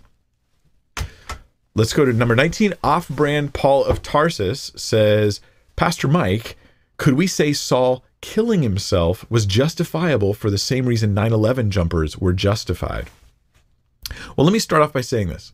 I agree with you that 9 11 jumpers were justified in in jumping out of those buildings um, and and in, in the horrific stuff. And I mean, I'm, I'm among those who remembers seeing it on TV and being shocked that they even would show something like that on TV. Nowadays with social media, it's crazy. You can see um, uh, people getting shot, murder. You actually see it just randomly on, on your social media. You're scrolling around. Oh, there's someone being killed. Uh, but this was not something that was ever shown before. So we saw that. Those, that generation saw that and was like shocked. Um, but I think they were justified because you you were like, yeah, the jumping out of the window actually caused them to die, but their death was inevitable and imminent. It was not just inevitable, like one day I'll, when I'm 90, I'll die. It's inevitable. I can commit suicide at 23. Like that is obviously not what I'm talking about. But the death was imminent, inevitable, and horrific. The fire is coming. I'm going to jump out this window because it's better than the alternative. I'm only choosing between deaths. I am not here choosing death over life, which is what suicide is. I'm I'm get my I get my choice of deaths. I don't even get a good choice here. I have two options. I jump. Maybe maybe I'll even survive. I've heard a story about someone surviving a fall like this.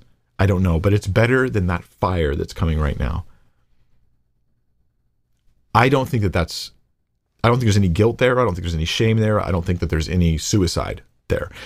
So the question you have then is if does this relate to say Luke oh, not Luke. Um, your verse is 1 Samuel 31 and Saul. the battle pressed hard against Saul, King Saul, and the archers found him, and he was badly wounded by the archers.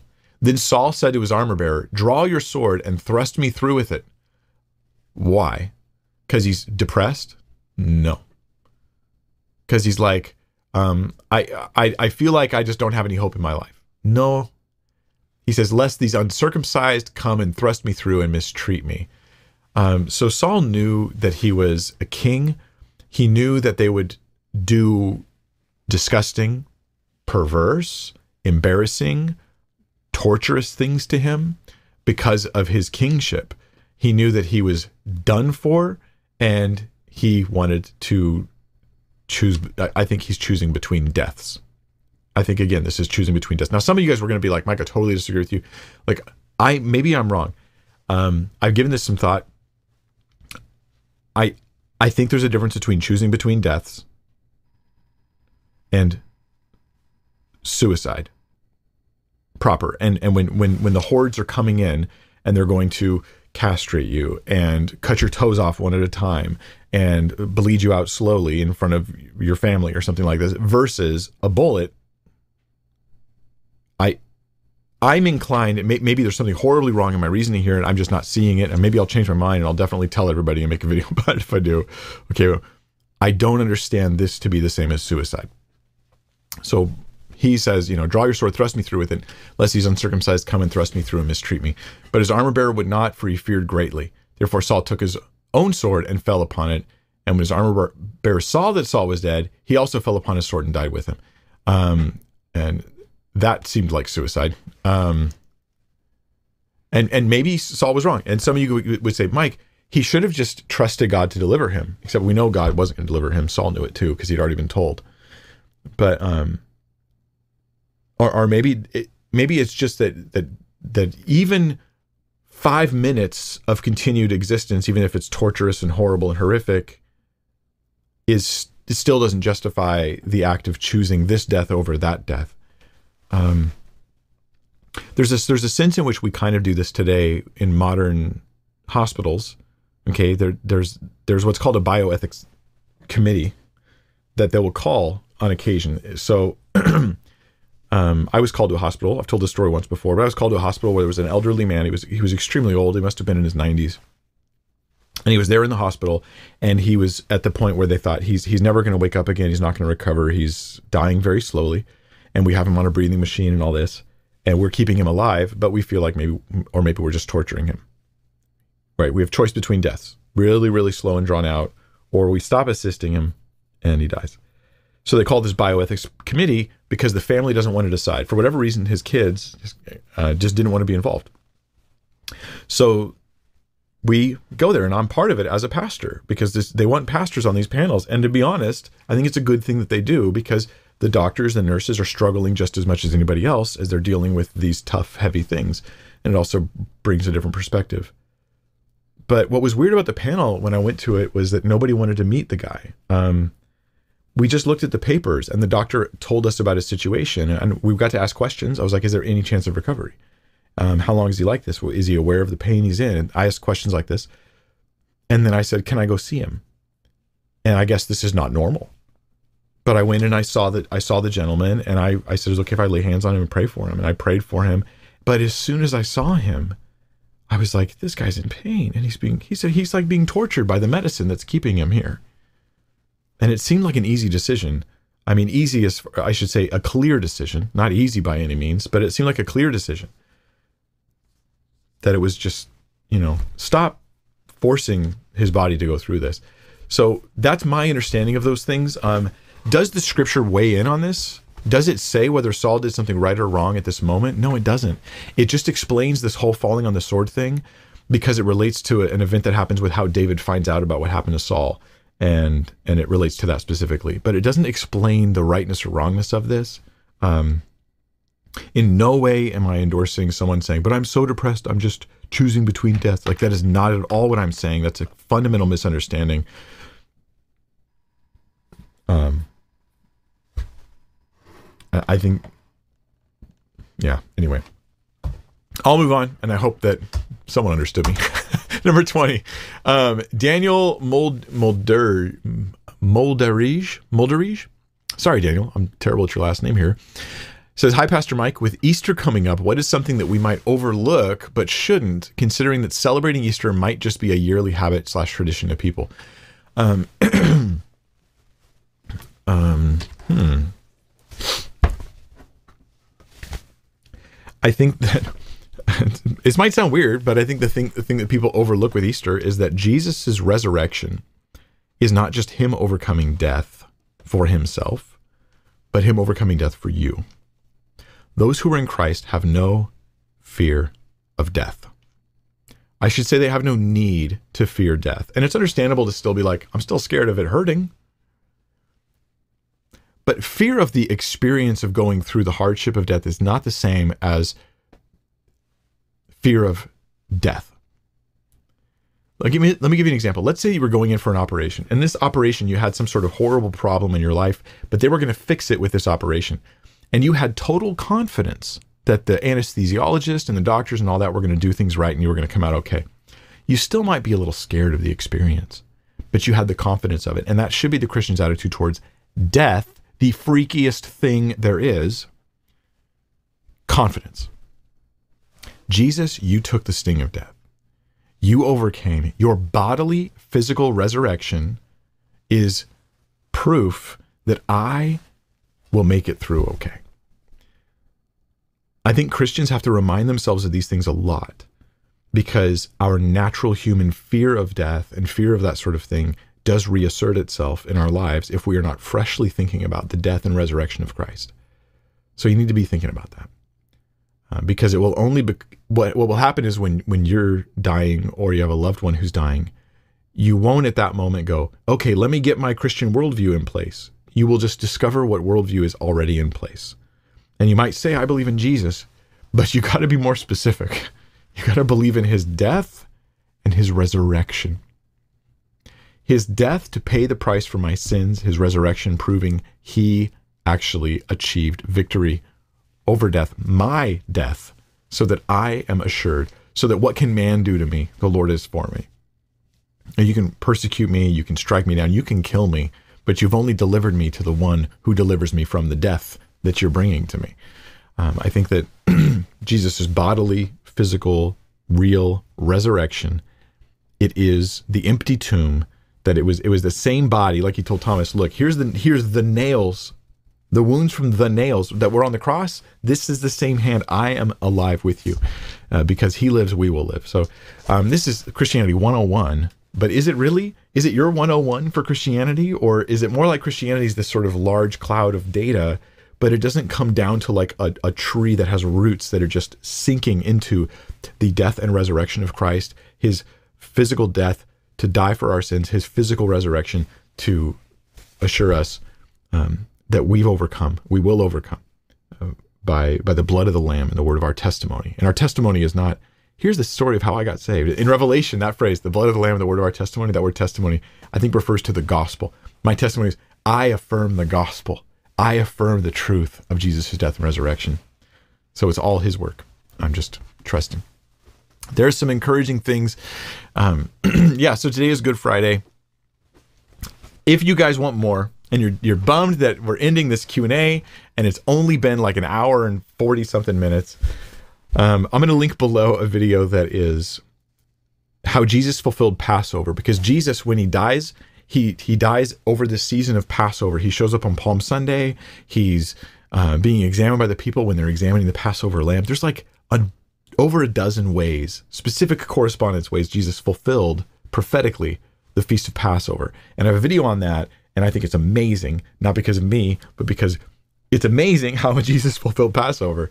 And I think you should check it out if you haven't seen it yet. I'll link that below as soon as I click in stream here, and you guys can check it out. So, um, so yeah, let's pray first. Um, Lord, we are so grateful for your death on the cross. Um, it is a, a traumatizing thing to think about, but was a lot more traumatizing for you, um, who were, was in the garden um, sweating great drops of blood because of the stress and the strain and the grief and, and the difficulty that you were under, the, the, the physical burden of the cross, but, but even more the shame associated with our sin. To be there, not just dying, but dying as if a criminal, uh, as scripture says, became sin. You became the embodiment of all of our sin on the cross. We love you and we thank you for your sacrifice. We trust you and we praise you for your resurrection. Our life is in your life, and our Christianity is completely rooted and grounded in the cross and the empty tomb. In Jesus' name, amen.